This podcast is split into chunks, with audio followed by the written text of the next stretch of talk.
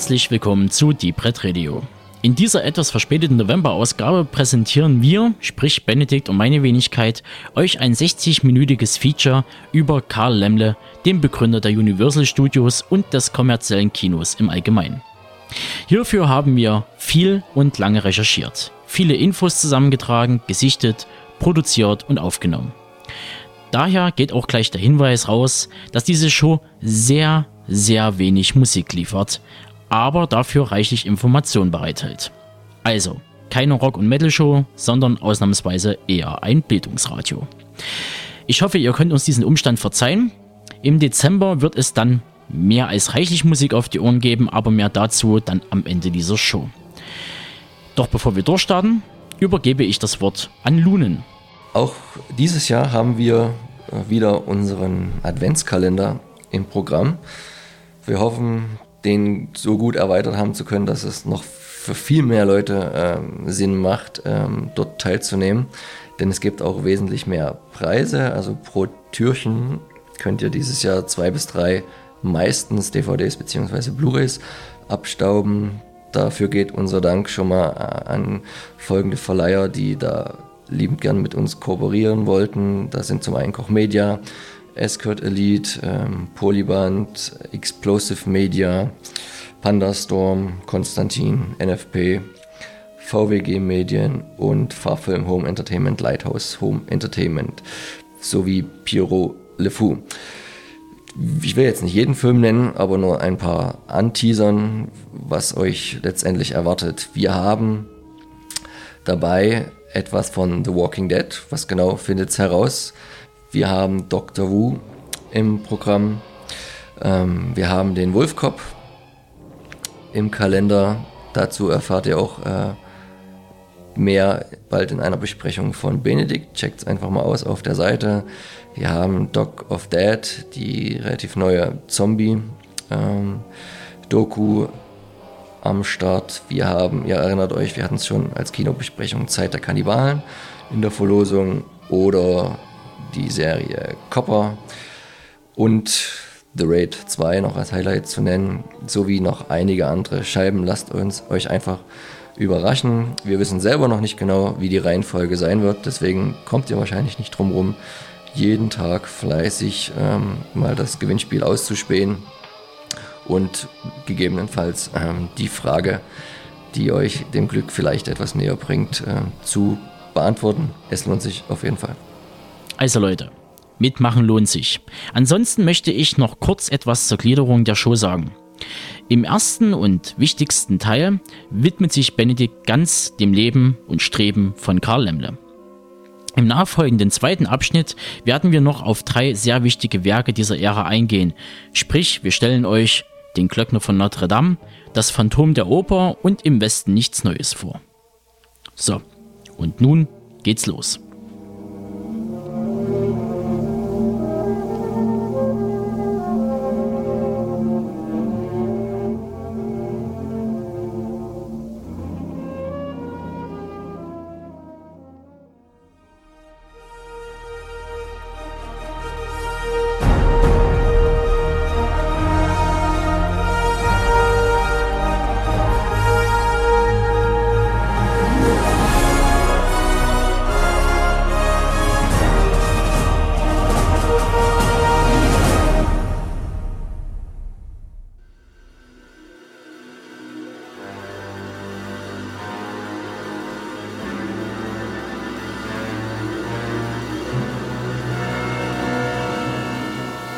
Im Jahr 2012 feierte das Hollywood Major Filmstudio Universal Pictures sein 100-jähriges Bestehen.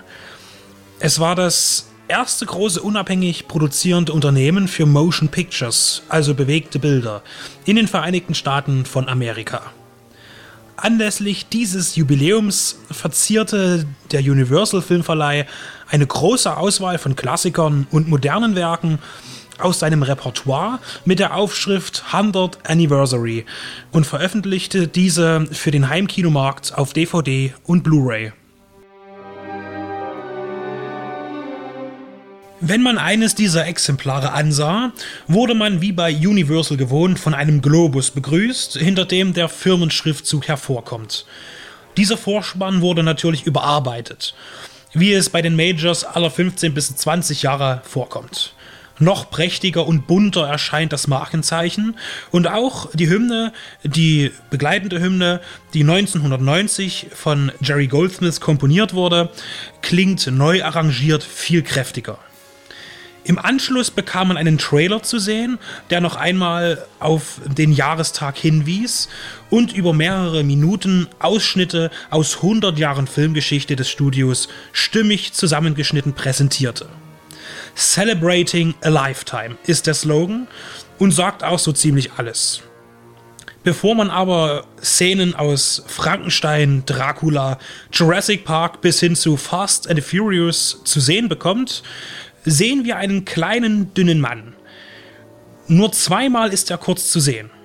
One Man's Dream schallt es dazu aus dem Off und auf den Traum dieses Mannes baut sich ein ganzes Filmimperium auf.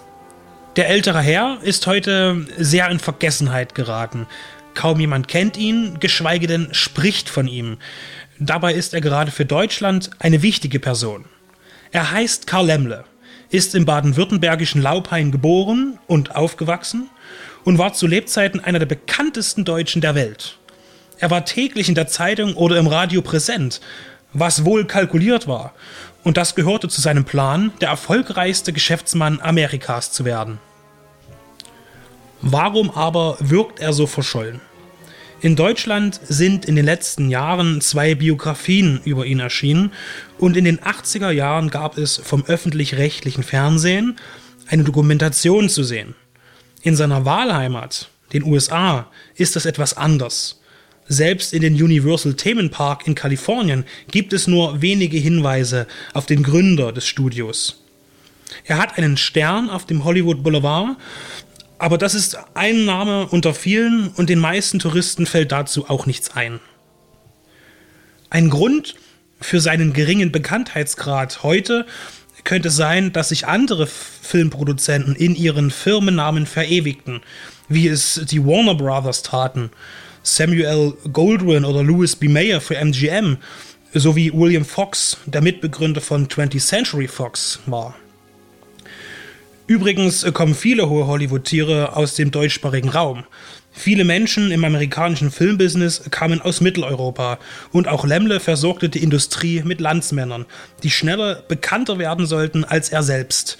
Beispiele dafür sind Ernst Lubitsch, Erich von Stroheim oder William Wyler, welcher sein Neffe war. Lemmle entschied sich gegen seinen Namen und wählte Universal. Eine Theorie, wie es dazu kam, ist, dass er, als er die Gedanken spielen ließ um die Benennung seines Studios, ein LKW am Büro vorbeifuhr, auf dessen Plane Universal stand.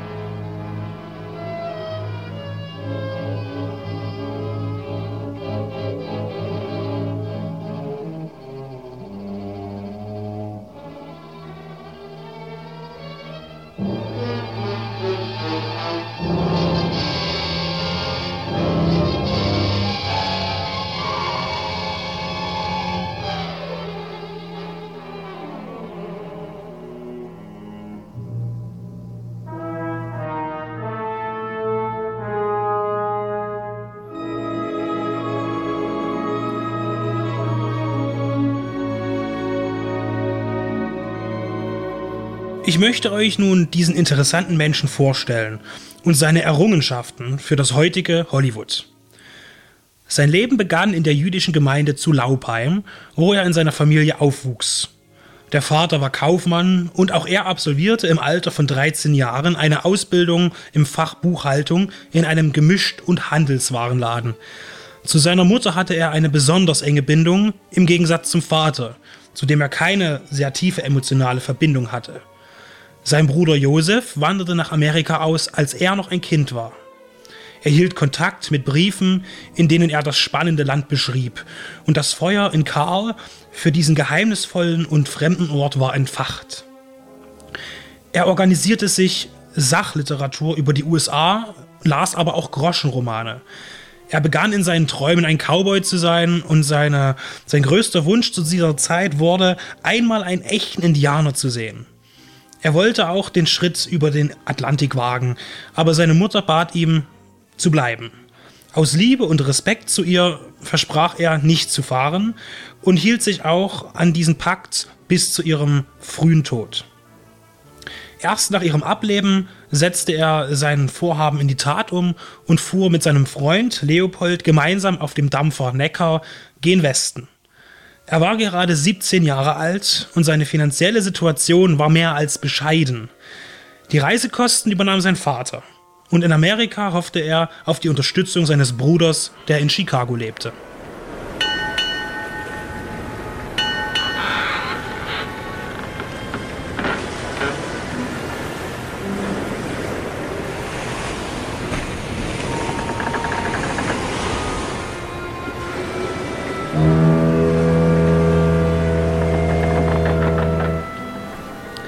Hatte keinen Penny in der Tasche und musste unter widrigen Umständen leben.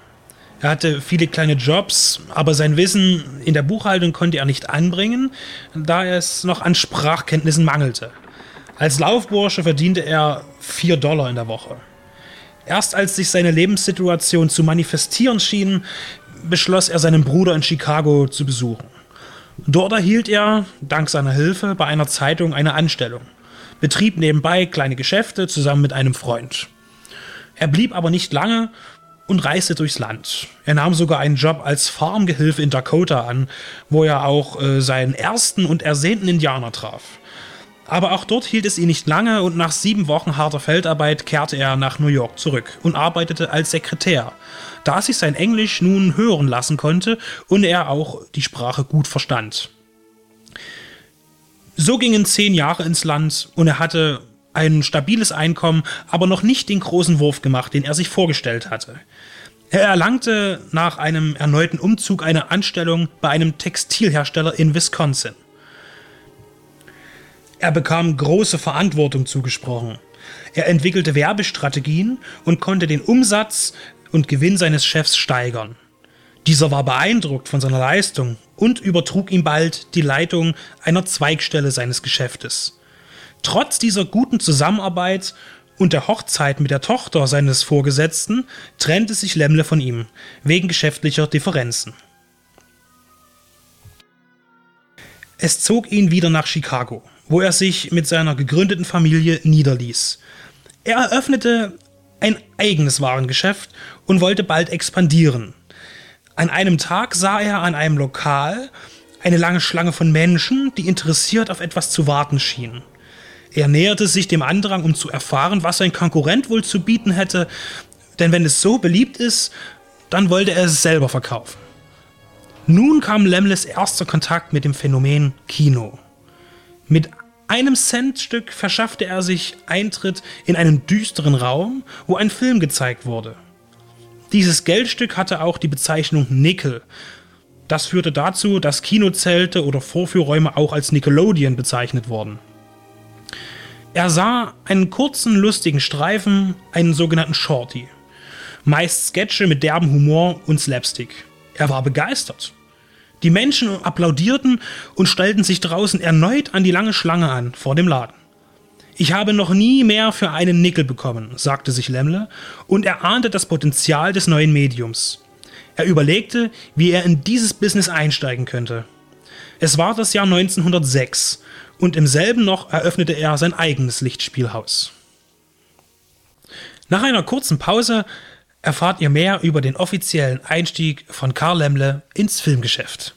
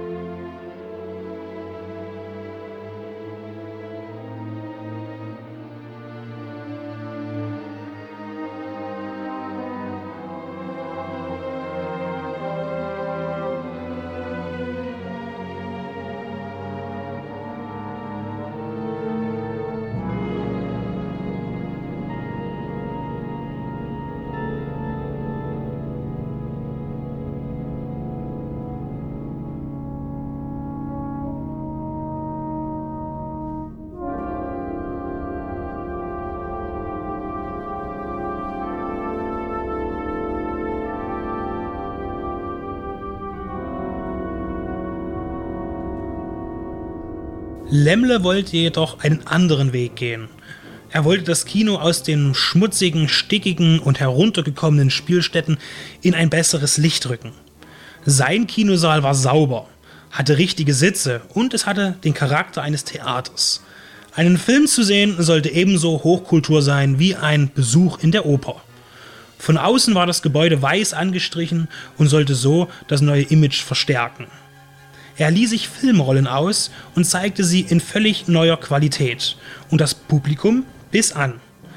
Nach nur kurzer Zeit bestätigte sich der Verdacht, in eine Geldgrube zu investieren. Bis zu 4000 Menschen besuchten sein Theater am Tag. Er nahm wöchentlich 600 Dollar ein bei 200 Dollar Ausgaben. Er begann auch hier Werbung in Zeitungen und Radio zu schalten, verteilte Freikarten und seine Gewinne stiegen. Nur zwei Monate später eröffnete er ein zweites Kino, dessen Fokus auf Familienunterhaltung ausgerichtet war. Das Family Theater wurde ebenfalls ein großer Erfolg. Kein Wunder, besuchten doch bereits im Jahr 1910 in etwa 20 Millionen Menschen in den USA wöchentlich ein Kino. Er zeigte alle Genres und bald stießen die Verleiher an die Grenzen der Nachfrage. Das Publikum war gierig nach neuen Geschichten und Lemmler hatte Angst, dieses Verlangen nicht stillen zu können. Die Filmverleiher waren oft unzuverlässig und schlampig im Umgang mit Lieferfristen. Dabei war Chicago damals das Herz der amerikanischen Filmindustrie. Um eine zuverlässige und vielfältigere Auswahl zu erreichen, gründete Lemle seinen eigenen Filmverleih, den The Lemel Film Service. Er versorgte natürlich nicht nur seine Häuser, sondern auch die Konkurrenz und stieg nach zwei Jahren zum größten Verleiher von Filmen in den USA auf. Er machte sich selbst zum Markenzeichen. Die Lemle-Qualität galt als Garant für pünktliche Lieferung und bestes Niveau. Sein Geschäftssinn ging später so weit, dass er zu, zu, Beginn der Prohibition die Barbesitzer, die ihre Etablissements schließen mussten, dazu aufforderte, ihre Lokale in Kinos umzufunktionieren und bot ihnen zu günstigen Konditionen Filme zum Vorführen an. In Chicago erhielt er so schnell 200 neue Kunden. Nach einem kurzen Stück eröffnet sich euch folgend der Aufbau des großen Universal Studios.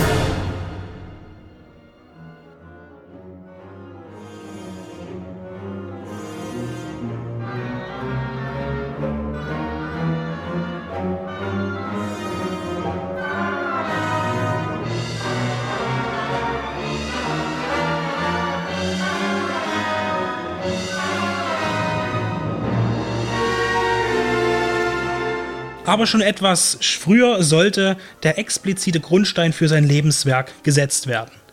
Der uneingeschränkte Patentinhaber in allem, was die Filmindustrie anging, war Thomas Alva Edison.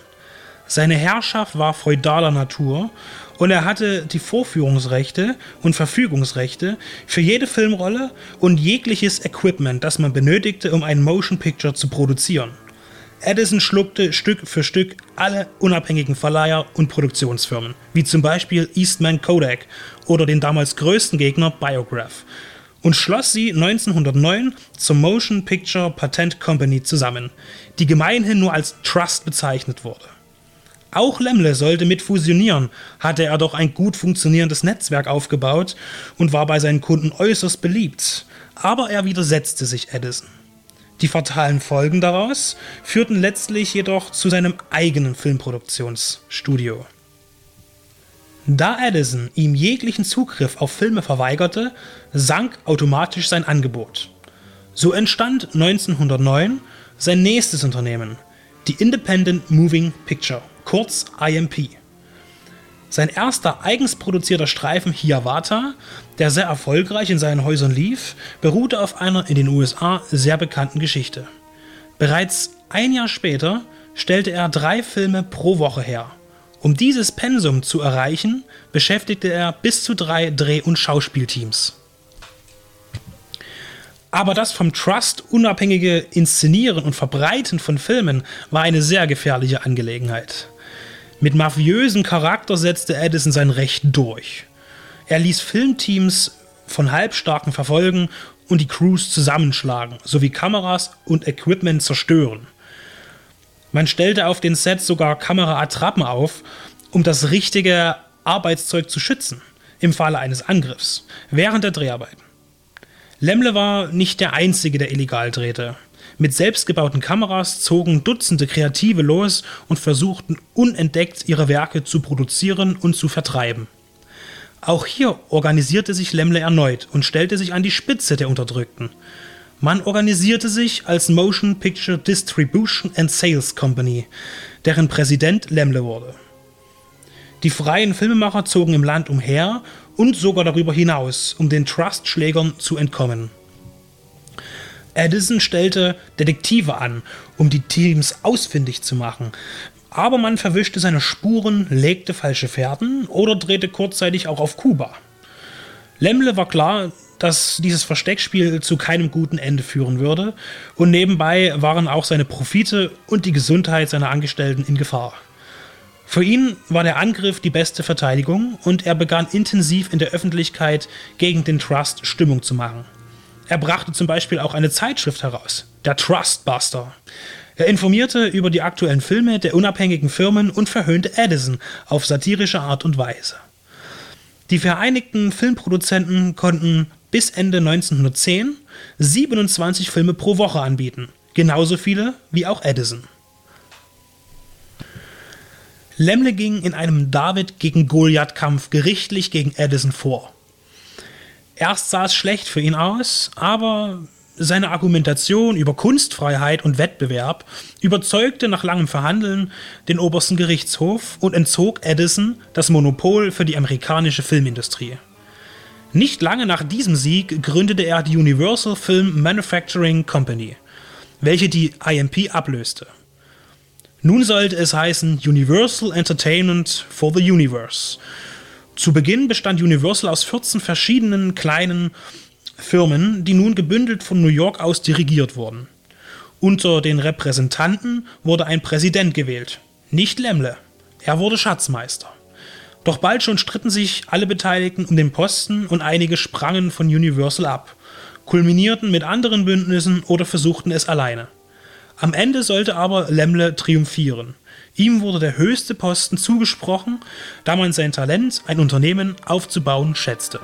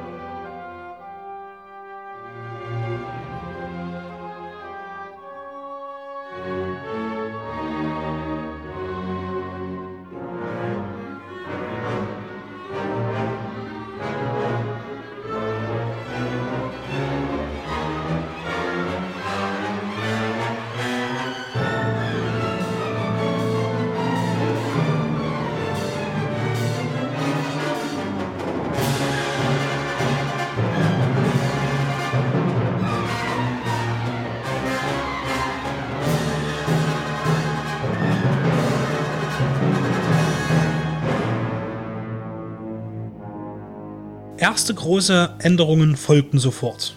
Er besetzte wichtige Positionen mit Menschen, denen er vertraute, und begann seine Ideen zu verwirklichen, mit Universal gen Westen zu ziehen. In Kalifornien sollte er eine Filmrange aufbauen. Das Klima war ganzjährig warm, die Landschaften abwechslungsreich und das Meer war in der Nähe. Kulissen für Außendrehs gab es also genügend. Außerdem war das Land billig. Es gab bis dahin nur zehn kleine Filmunternehmen in und um Los Angeles und San Francisco. Und diese Städte waren im Vergleich zu heute noch größere Dörfer. 1912 baute er seine Filmranch, die umgehend rasant wuchs. Um ein paar Hütten reicher nannte er diese Ranch ein Jahr später Universal City, in der täglich 25.000 Fuß fertiger Film abgedreht wurden. Western, Piratenfilme, Romanzen und Slapstick standen auf dem Programm. Lemley hielt kurze Filme für lukrativer und konzentrierte sein Schaffen in diesem Bereich. Die Gewinne aus dem Einspiel waren reichlich und Lemle investierte immer weiter. Er wollte nun eine richtige Filmstadt bauen, die der Bezeichnung City gerecht werden sollte. Er kaufte in den Hollywood Hills 93 Hektar Land, wobei Größenangaben je nach Quelle variieren. Und nicht wenige hielten ihn für verrückt, in dieser wertlosen und trockenen Gegend so viel Geld zu investieren. Heute gehört dieses Land zu Los Angeles und gilt nicht nur für die amerikanische Prominenz als gute Wohnadresse. Hier stampfte er sein Reich aus dem Boden. Straßenzüge, Studiobühnen und kleine Westernstädte und Parks sowie ein Zoo, gefüllt mit Tieren, die in Filmen gezeigt werden sollten. Auch der markante Eingangstorbogen, der heute noch die Besucher von Universal City begrüßt, wurde damals errichtet. Er baute Häuser für die Mitarbeiter, die somit gleich an der Arbeitsstelle wohnen konnten, samt eigener Bibliothek und Polizeistation mit zehn Beamten für immerhin 2000 Bewohner dieser künstlichen Stadt. So öffnete im Dezember 1914 Universal City die Tore für Arbeiter und Besucher. Mit einer großen Einweihungsfeier und einem bis dahin ungesehenen Werbekampagne im zivilen Bereich startete der Betrieb. 20.000 Besucher und 100 geladene Gäste, unter anderem der zu der Zeit sehr populäre Buffalo Bill, konnten an diesem Tag über Stuntshows, inszenierte Dreharbeiten und exotische Tiere erleben. Lemle ließ sogar ein Set, auf dem ein Dorf errichtet wurde, mit einer Million Liter Wasser fluten. Diese Filmaufnahmen sollten dann in einem bald erscheinenden Film verwendet werden. Das Eröffnungsspektakel war beste Werbung und Gäste wie Presse waren begeistert. Lemle ließ Touristen und Interessierte auch später in sein Reich eintreten und sie bei den Dreharbeiten zusehen. Man konnte seine Stars beobachten, eventuell sogar sprechen und zusehen, wie ein Film entsteht. So entwarf er auch eine frühe Form des Themenparks, den zum Beispiel Walt Disney später ausbauen sollte. Den Besuch ließ er sich einem für das Volk erschwinglichen Preis bezahlen und nahm so auch nebenbei viel Geld ein. Geld, das er brauchte, denn die Projekte wurden immer teurer. Auch musste er mit seinem Image als deutscher Einwanderer kämpfen, denn als in Europa der Erste Weltkrieg ausbrach, waren er und seine Landsleute herber Kritik ausgesetzt. Man distanzierte sich gerne und Lemle befürchtete geschäftliche Einbußen. Er gab mehrere antideutsche Propagandafilme in Auftrag, zum Beispiel The Kaiser, The Beast of Berlin, Heart of Humanity oder The Thinking of Lusitania. Später, nach Kriegsende, wird er wiederum in Deutschland einen schlechten Ruf haben und sich sogar Mordanschlägen ausgesetzt sehen. In dieser Not wollte er doch auch in Europa mit Universal aktiv werden, wurde er zum Wohltäter und sammelte in den USA Geld für deutsche Kriegsversehrte und ihre Familien. Das kam beidseits des Atlantik gut an und mit der passenden Werbung konnte sich Lemle wieder in das richtige Licht rücken.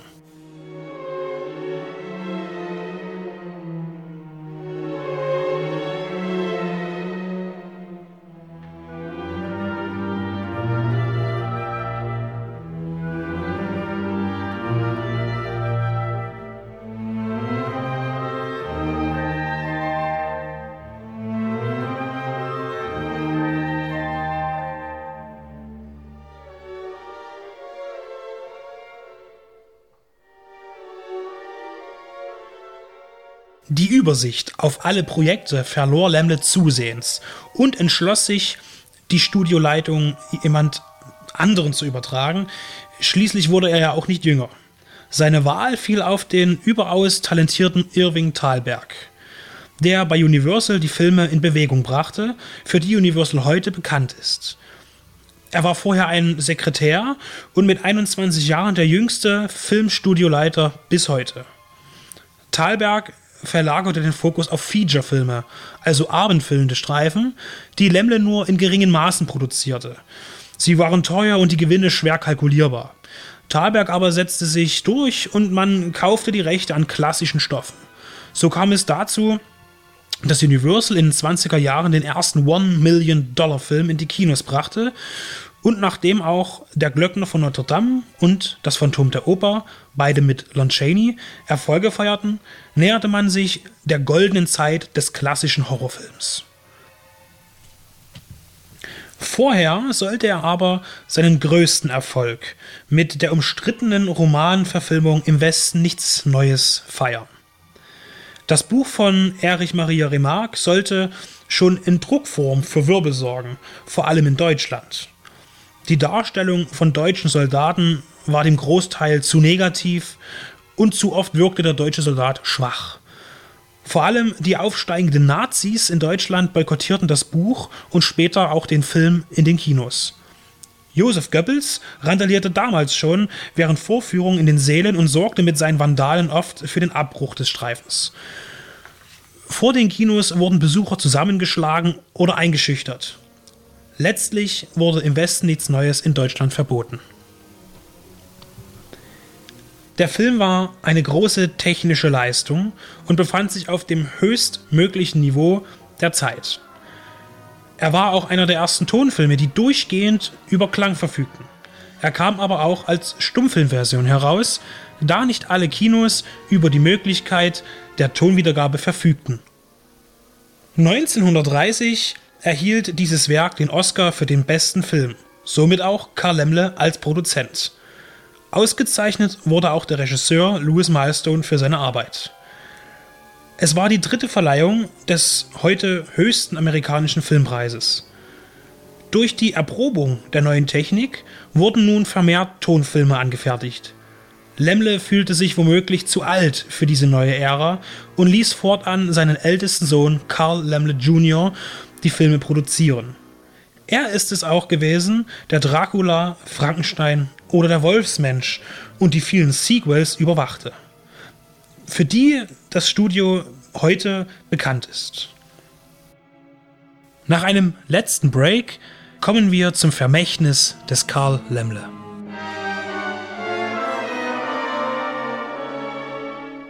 How do you do? Mr. Carl Lemley feels it would be a little unkind to present this picture without just a word of friendly warning. We are about to unfold the story of Frankenstein, a man of science who sought to create a man after his own image without reckoning upon God. It is one of the strangest tales ever told. It deals with the two great mysteries of creation, life and death. I think it will thrill you. It may shock you. It might even horrify you. So if any of you feel that you do not care to subject your nerves to such a strain, now is your chance to, uh, well, we've warned you.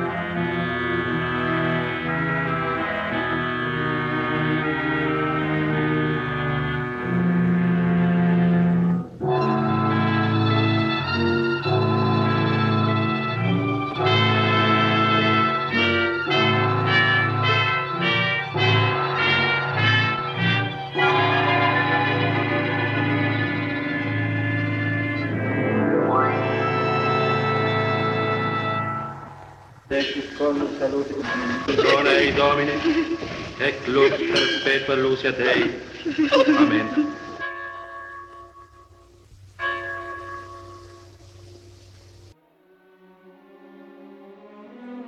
Lemles Karriere endete mit dem Verkauf seines Studios 1936.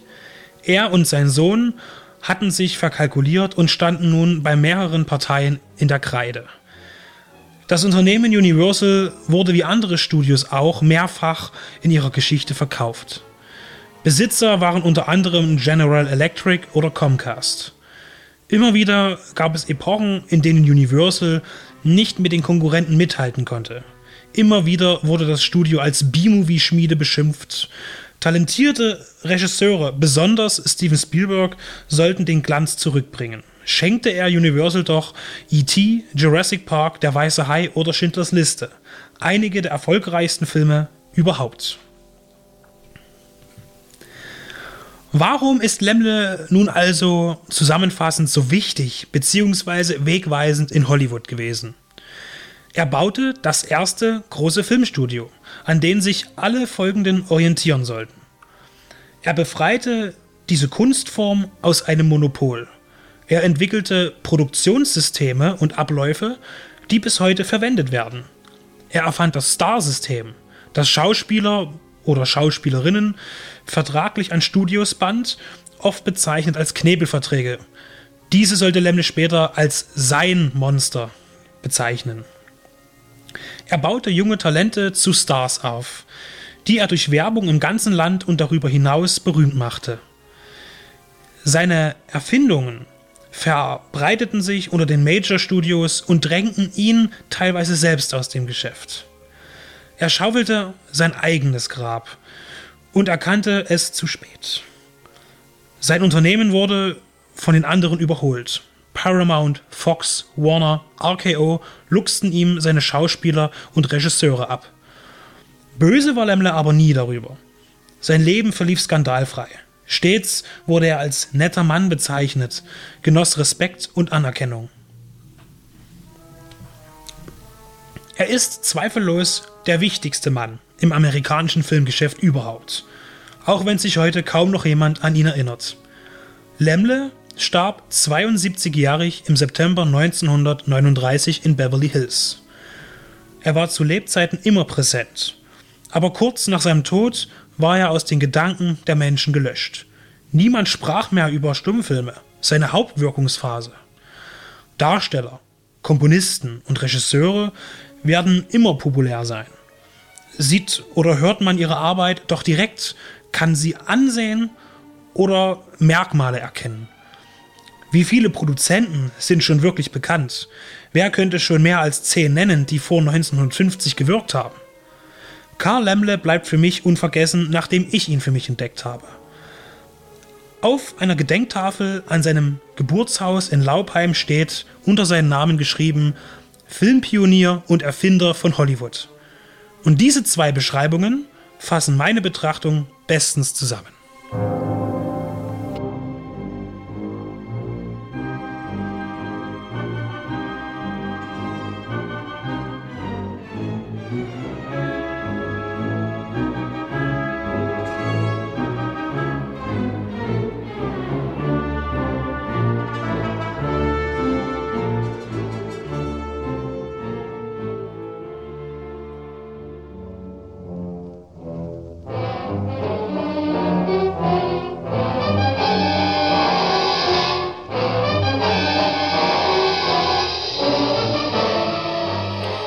Damit wäre der erste von zwei Teilen unseres Karl Lemle Features abgeschlossen.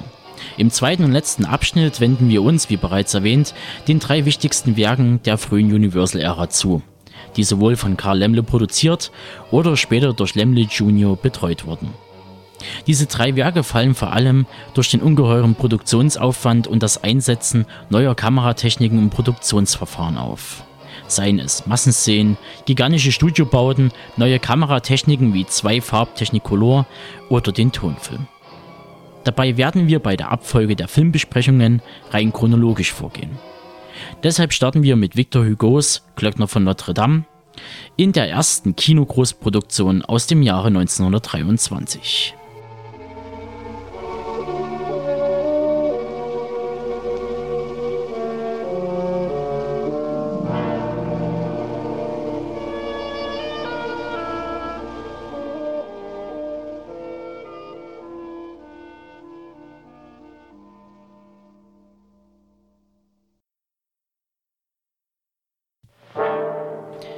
Der Glöckner von Notre Dame. Paris im späten Mittelalter. Quasimodo, der bucklige Glöckner von Notre Dame, verliebt sich unsterblich in die Zigeunerin Esmeralda. Das hübsche Mädchen ekelt sich jedoch vor dem Krüppel. Sie fühlt sich zu Phoebus, dem Anführer der königlichen Wache, hingezogen. Bei dem Rennen um die Gunst der Zigeunerin stellt sich Phoebus allerdings jede Menge weiteren Konkurrenten in den Weg, die es später auszustechen gilt. Lun Cheney erwarb 1921 die Rechte an dem Roman und machte sich auf die Suche nach einem Produzenten und Geldgeber. Er stieß auf das Interesse von Irving Thalberg, der unter die seichten Produktionen der Universal Studios mit einem Großprojekt einen Schlussstrich ziehen wollte. So wurden für den Film auch Kulissen in bis dahin noch nicht dagewesenem Ausmaß gebaut, die jedoch 1967 bei einem Brand zerstört wurden. Wallace Wallace, der Glöckner von Notre Dame, gilt mit seiner rasanten Schnittfolge und der einfühlsamen Charakterzeichnung der Hauptfiguren als Stummfilmklassiker. Der Produktionsaufwand für den Film war enorm. Ferner forderte der Film zu einem Großteil Lon Cheneys Talent als Maskenbildner, da dieser einen großen Wert auf die Umsetzung der literarischen Vorlage und dementsprechend auch auf die Figur des Quasimodo legte. Dies ging so weit, dass die künstliche Warze auf dem rechten Auge von Lon Chaney einen Teil seiner Sehkraft kostete.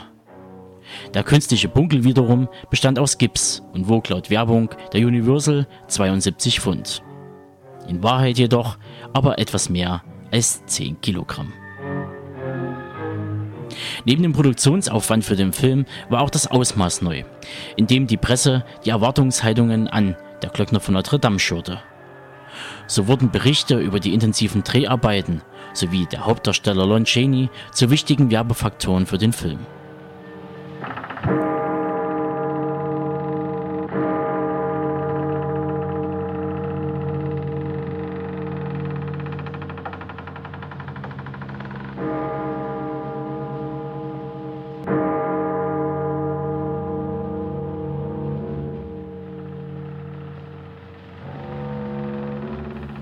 Es war der 2. September 1923 und im großen Saal des New Yorker Astor Theaters flackerten die letzten Bilder des damals teuersten Films der Welt. Auf der Leinwand kam die Kirchturmglocke zum Stehen, im Orchestergraben setzten die Musiker zum Schlussakkord an und in den Sitzreihen zückten Frauen ihre Stoffhandtücher. Nachdem das Licht des Kinosaals anging, brachen auf den Rängen Begeisterungsstürme aus als plötzlich ein unscheinbar aussehender Mann im dunklen Anzug auf die Bühne geschoben wurde. Es war Lon Chaney, Quasimodos Darsteller. Fast ehrfürchtig stand der Schauspieler, der nur wenige Augenblicke zuvor als Glöckner von Notre Dame auf der Kinoleinwand gestorben war, vor seinem feiernden Publikum. Ihm war gelungen, was kein anderer Hollywoodstar vor ihm geschafft hat. Er hatte Mitleid erweckt für einen Quasimodo, eine entstellte Figur, deren Äußeres in erster Linie Angst und Ekel verbreiten sollte. Ich habe versucht zu zeigen, dass die geringsten Menschen die höchsten Ideale vertreten können, erklärte er einmal in einem seiner wenigen Interviews. Letztendlich ist es aber egal, welche Version von Der Glöckner von Notre Dame man bevorzugt. Denn nach wie vor handelt es sich bei der Geschichte um ein rührendes Drama um Liebe, Hass, Freundschaft und Vertrauen sprich die Palette des Menschseins.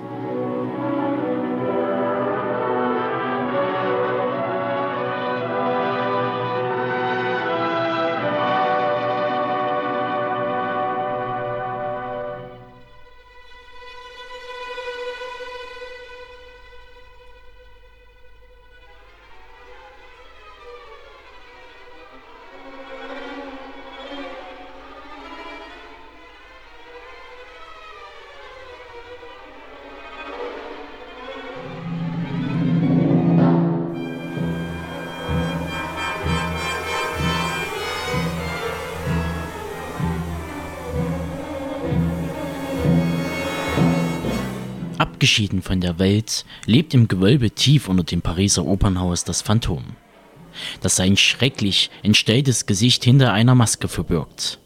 Seine ganze Liebe gilt der Musik und einer jungen Sängerin aus dem Opernchor. Um dessen Karriere zu fördern, verwandelt sich das Phantom in ein Monster und versetzt Intendanten und Kollegen in Angst und Schrecken. Die Inspirationsquelle zu Gaston Leroux's Roman Le Fantôme de l'Orbarat war zum einen das Opernhaus von Charles Garnier mit seinen architektonischen Besonderheiten wie dem unterirdischen See, den man während der ersten Periode der 15 Jahre andauernden Bauarbeiten künstlich anlegen musste, äh, wegen dem Seitenarm der Seen. Zum anderen verwendete Leroux, der um die Jahrhundertwende auch als Theaterkritiker tätig war, das reale, aber durchaus nicht weniger dramatische Ereignis des Kronleuchters, der Grand Opera, der während einer Vorstellung 1896 der 56-jährigen Concierge Mimi Chaumet auf den Kopf stürzte. Als Kern der Liebesgeschichte in diesem Kriminalroman benutzte Leroux die damals schon zur Legende gewordene Begebenheit um einen Bühnenarbeiter, der sich unsterblich in ein Ballettmädchen verliebte.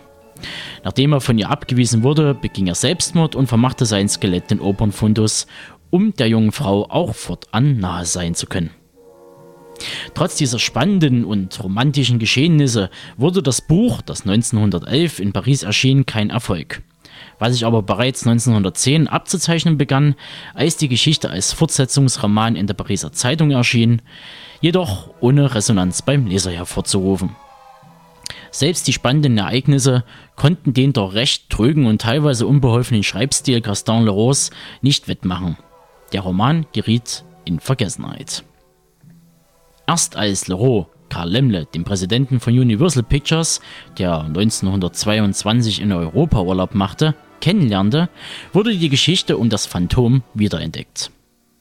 Lemle gestand Leroux, dass ihn die Pariser Oper sehr fasziniere und dieser gab dem Produzenten daraufhin, sein Roman zu lesen. Karl Lemle verschlang das Buch in einer Nacht und erwarb sofort die Filmrechte für seine Produktionsfirma.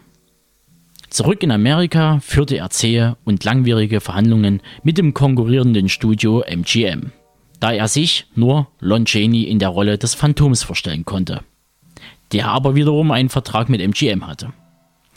Chaney faszinierte das amerikanische Publikum zuvor als Glöckner von Notre Dame in der gleichnamigen Verfilmung des Victor Hugo-Klassikers und trug bereits den Beinamen Meister der Maske. Lemle verpflichtete den Regisseur Rupert Julian und begann Mitte 1924 mit den Dreharbeiten, die so langsam vorangingen, dass Edward Sedgwick als zweiter Regisseur hinzugezogen wurde. Sedgwick verwirklichte vor allem die imposanten Massenszenen am Ende der Handlung. Für Universal war dies bis dahin einer der teuersten Produktionen, wo man, wie heute immer noch üblich, auf neue Techniken setzte. So wurden einige Szenen in Zweifarbtechnicolor gedreht, hiervon ist nur noch die Maskenball-Szene erhalten und wiederum Teile des Films viragiert, sprich eingefärbt. Das Kino schlug neue Wege ein. Ein Misserfolg konnte man sich bei einer solchen Produktion eh nicht leisten, denn durch die Einführung des Radios in den 20er Jahren war ein deutlicher Rückgang der Kinobesucher zu verzeichnen, so dass man sich, wie bei Universal damals nicht üblich, für eine Testvorführung entschied, die nicht zufriedenstellend ausfiel. Es wurde also nachgedreht und umgeschnitten.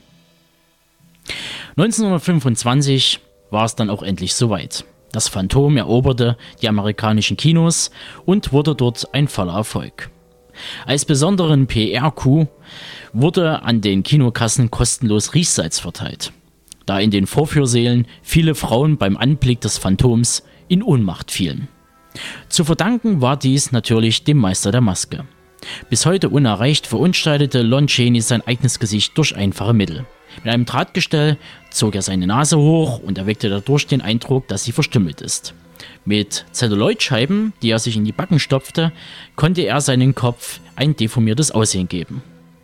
Die Szene, wo Christine ihm seine Maske abreißt, ist für damals in einer unerreichten Intensität zu sehen, die den Zuschauern das Gruseln nährte und auch heute noch zu überzeugen vermag.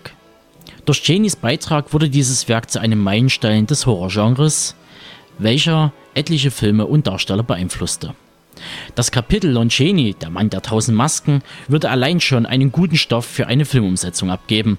Aber die Geschichte des entstellten Menschen, der aus Wut und Angst zum monströsen Charakter mutiert, hält wohl die größeren Dramen bereit. Ähnlich dem Glöckner von Notre Dame ist es auch beim Phantom der Oper, egal für welche der mittlerweile 15 Adaptionen man sich entscheidet. Denn am Ende bleibt es immer eine Geschichte über Liebe und Abweisung, sowie Schein und Sein.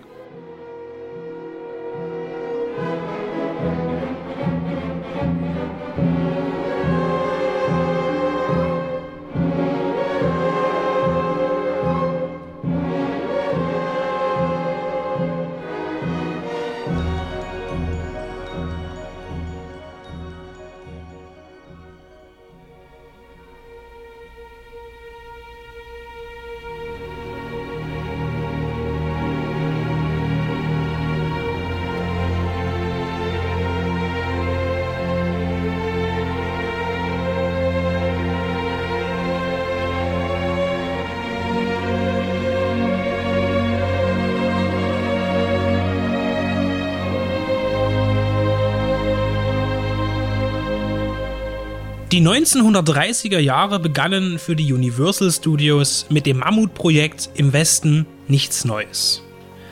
Als Produzent wird alleinig Carl Lemle Jr. genannt, sein Vater Carl Lemle aber stand als wichtiger Mann hinter dem Projekt und für ihn sollte es die größte Arbeit in seinem Leben werden in zwölf Sprachen übersetzt und mit 3,5 Millionen verkauften Exemplaren verbreitete sich Erich Maria Remarques Buch Im Westen nichts Neues bis Ende 1930 um die ganze Welt. Der Erste Weltkrieg war noch nicht lange beendet und schon gar nicht vergessen. Und so weckte Remarques Sicht auf die Geschehnisse die Neugier der Menschen und erntete Zuspruch, aber noch viel mehr Kritik. Die Deutschen wie auch die Franzosen fühlten sich gekränkt und falsch dargestellt. Karl Bäumer ist ein junger Schüler in einem Gymnasium in Deutschland. Nach der flammenden Rede über Vaterlandsliebe und Heldentum eines Lehrers meldet sich die gesamte Schulklasse von Karl freiwillig zum Kriegsdienst.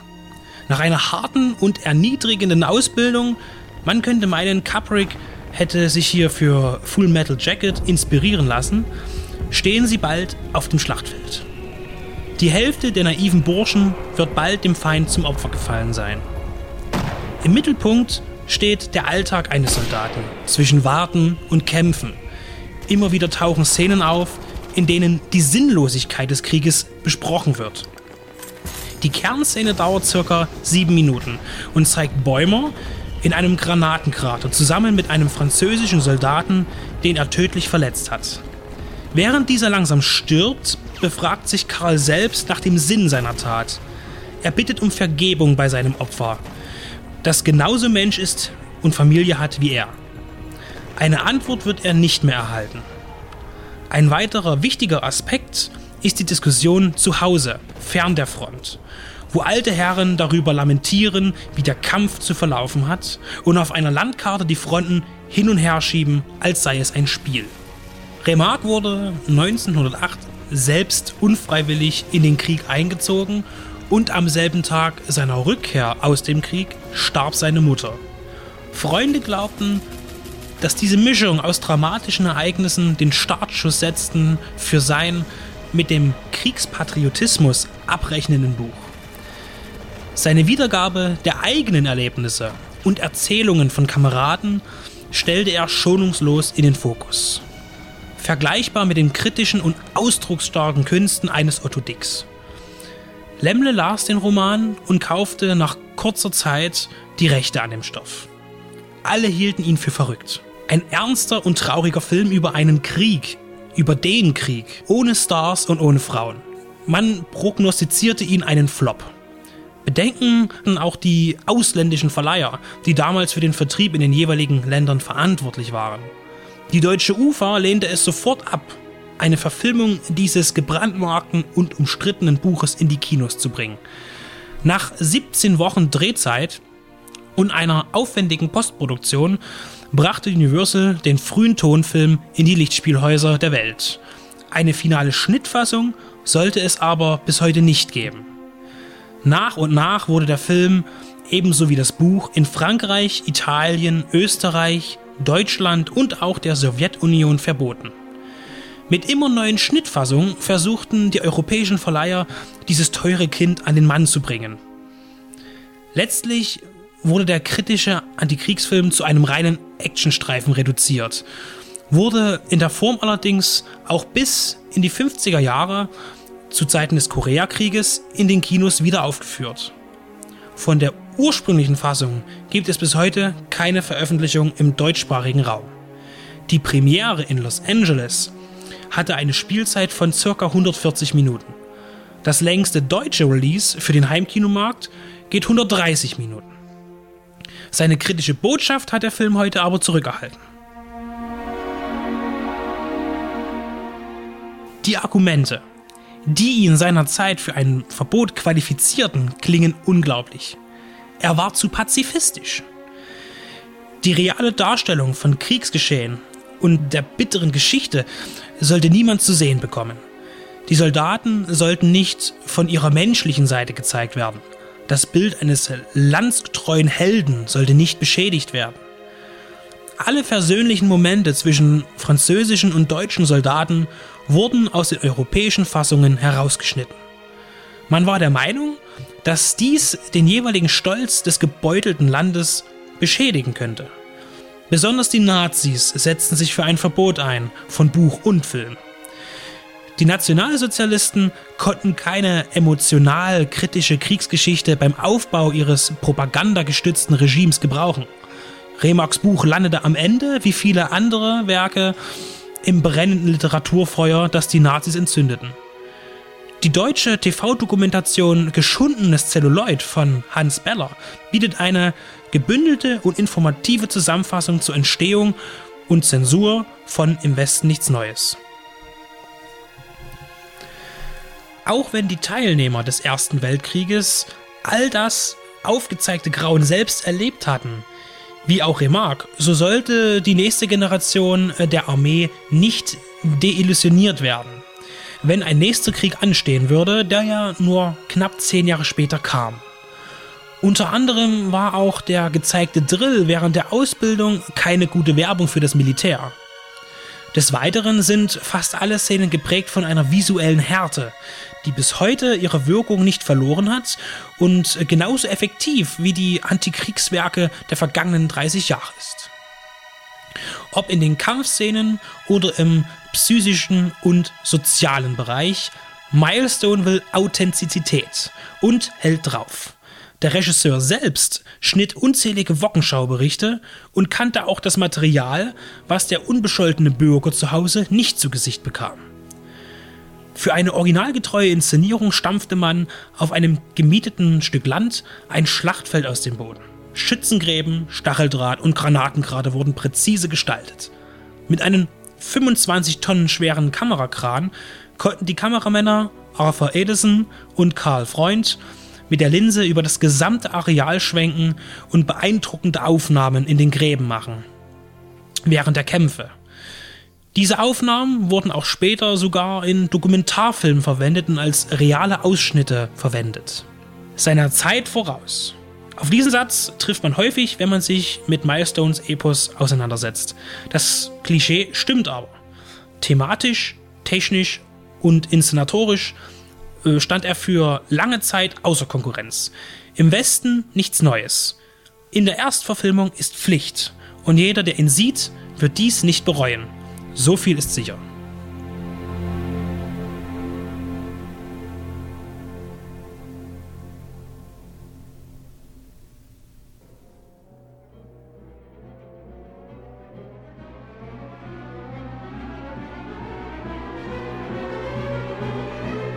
Ich hoffe, euch hat das Feature gefallen und ihr wurdet nicht von den Fakten und Infos erschlagen. Wie immer könnt ihr dieses Special auf deep-red-radio.de runterladen, nachhören oder in Häppchen genießen. Wir hören uns dann im Dezember wieder. dann wahrscheinlich mit einem zweistündigen Jahresabschluss, der vornehmlich durch das Sounds of 4 Soundtrack Special den Ton angibt. In diesem werde ich mich mit Künstlern wie Anima Morte aus Schweden, Carpenter Brut aus Frankreich und Alex vom Austrian Cinematic Music Label Cineploid über die Leidenschaft für den Film und die Musik unterhalten. Natürlich mit reichlich musikalischen Stoff. Der zweite Teil der Show wird dann im Zeichen der Kinovorschau 2015 stehen. Wir werden über Trends, Events und mögliche DAA-Specials sprechen, die wir uns wünschen und umsetzen werden. Des Weiteren möchte ich noch einen Aufruf starten. Deep Red Radio wird im kommenden Jahr einiges wuppen, veranstalten und planen. Dies wollen wir aber nicht alleine machen, sondern mit euch zusammen. Wer sich jetzt also berufen fühlt, sein Wissen und die Leidenschaft für das Medium Film mit uns zu teilen und natürlich mit den Hörern da draußen, der darf, ach Quatsch, der soll sich bei uns melden. Alle wichtigen Kontaktdaten findet ihr wie immer auf dem Blog oder ihr schreibt uns über Facebook an. Und damit schließe ich jetzt erstmal die November-Show ab. Ich wünsche euch noch ein paar stressfreie Vorweihnachtstage. Und als kleiner Appetizer für das kommende Soundtrack-Special gibt es für euch Antonius Block, den Opener der neuen Soltan-Scheibe aus dem Hause Cinebloid. Viel Spaß und macht's gut.